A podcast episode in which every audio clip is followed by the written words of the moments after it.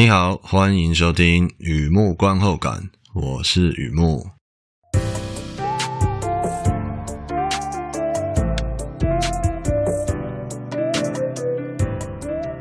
今天来分享一部电影看片心得， Watcher 2022年的电影《监视者》。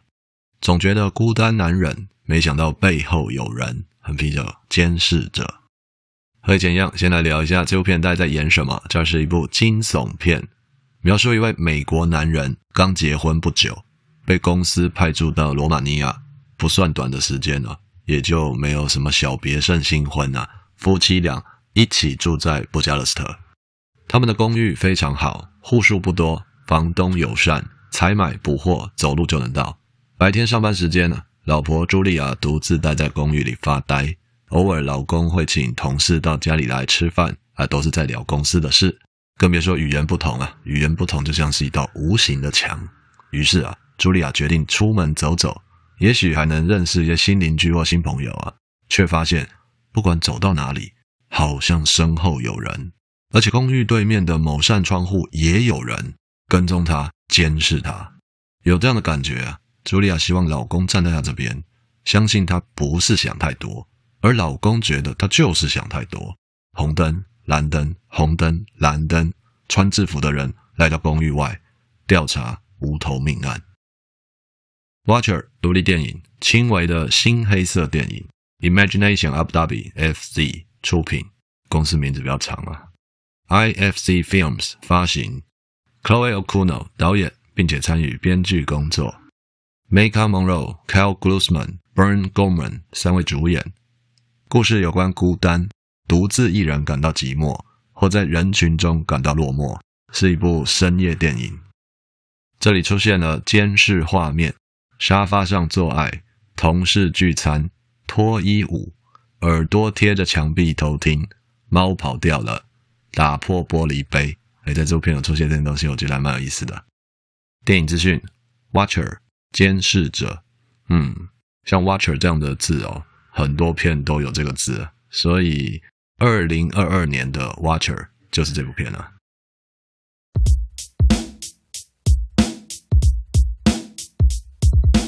第二个部分，第二个阶段，一如往常呢，写下一些随笔的雨幕观后感啊，看这部片让我想哪些东西，带给我什么样的感触。一开始啊，照旧小额抖内，小额大新，在我网站上有抖内按钮，如果你觉得我做东西还可以，欢迎支持与鼓励，谢谢你。好的，先聊聊幕后花絮啊，有这样的一个说法 ，Watcher is a F rating 女生主导的电影啊。基本上编剧、导演、主要人物都是女生的时候就这样说啦 F rating。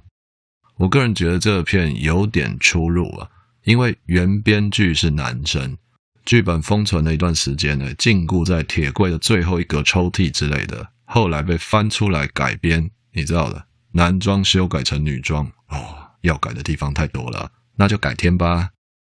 我的意思是哦，剧本原本是在写男生主角，而现在要把它做成女生的电影，修改的地方非常多，感觉看起来就不是那么纯女力，所以啊，这片最原始的故事有这样的原因。男生对我来说，这部片这个版本不算是那么女生主导的电影。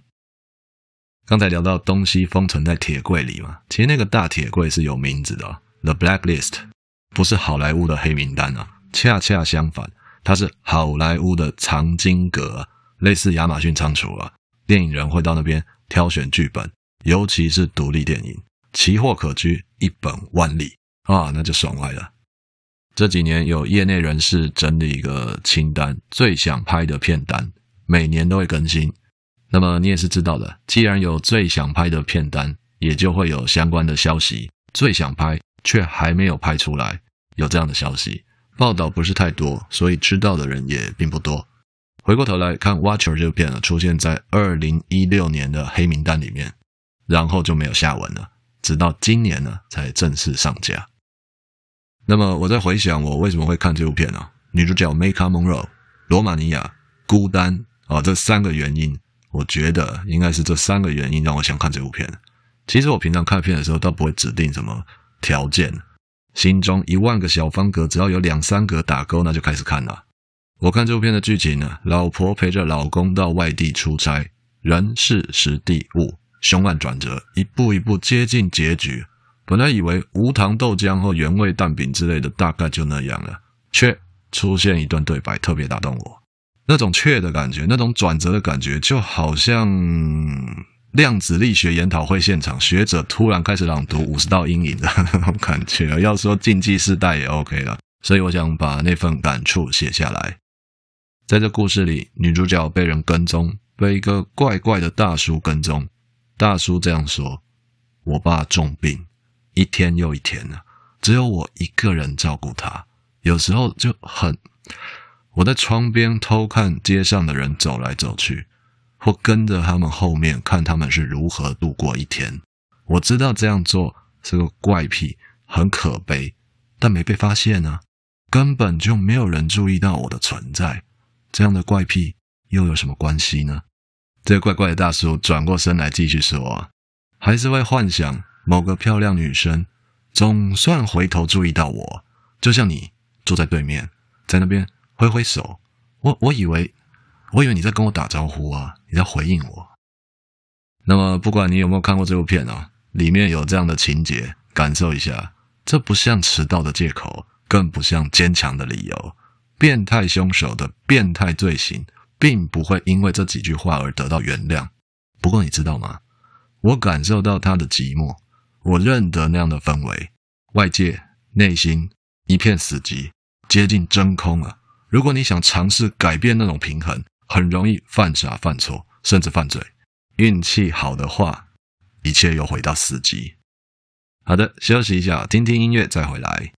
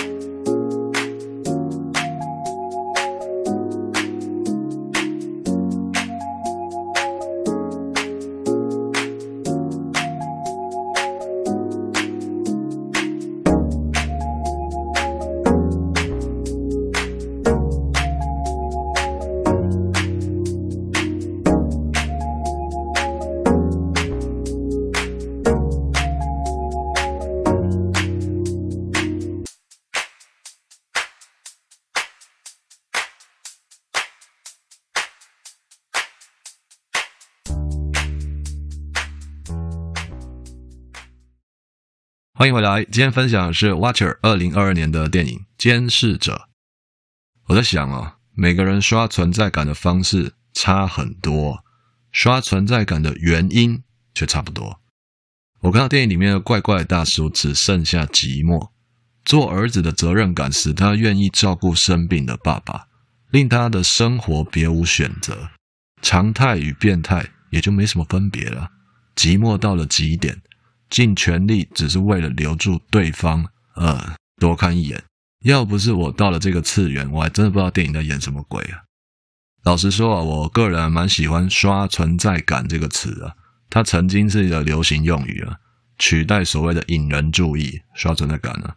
然而细细咀嚼啊，那种刷存在感、引人注意这两个词啊，始终有那么一丁丁的不同。电影里面怪大叔从来就没有主动的去引人注意哦，他是典型的标准的假一赔十的被动刷存在。想象一下人的行为啊，会看、会听、会感知，前面有路灯，后方有来车，他多么希望自己有一个存在感，至少像个物体存在也好啊，在人群或在社会里随波逐流也不是不能接受，可是他溺水了，你知道的，只要有任何东西接近这个溺水的人，就会抓着不放啊。他以为女主角在表示友好，女主角碰巧也是个寂寞的人，寂寞芳心，做妻子的责任感使她愿意陪老公出差，而她的生活还没有走到别无选择，还没有像怪大叔那样走到别无选择。女主角茱莉亚是有选择的，她选择认识邻居或朋友，她选择引人注意。那有意思的地方在这里了。两个寂寞的人遇见彼此，可能有爱情故事，也可能变无头女尸，谁也无法先知道嘛。谁也无法阻止寂寞。都说寂寞的人养猫，不甘寂寞的人养狗。好，那如果什么都不想养啊，那只能学着与寂寞和平共存啊。你知道，我知道，连环凶手也知道啊，但不是一件容易的事啊，跟寂寞和平相处一点都不容易。自己的日常生活回想一下，感受一下，与寂寞和平共存，和平太奢侈了，共存是事实了。寂寞在那边文火闷烧，看起来好像要烧掉心智啊，其实烧掉的是时间。就继续走，继续流动，昏暗的地方看东西不会像以前那么清楚啊，人多的地方讲话比以前更多顾虑了。有东西在那边烧，烧啊烧，灰烬从指缝中不断的流逝，握紧也不过是尘埃。起雾了，我自己意识到时间确实没了。天蝎座无力把天空往后甩，水瓶座变成断线风筝，处女座只剩下自我怀疑。嗨，寂寞，原来如此啊！寂寞，寂寞，我觉得你哦，你陪了我多少时间，我就陪掉了多长时间。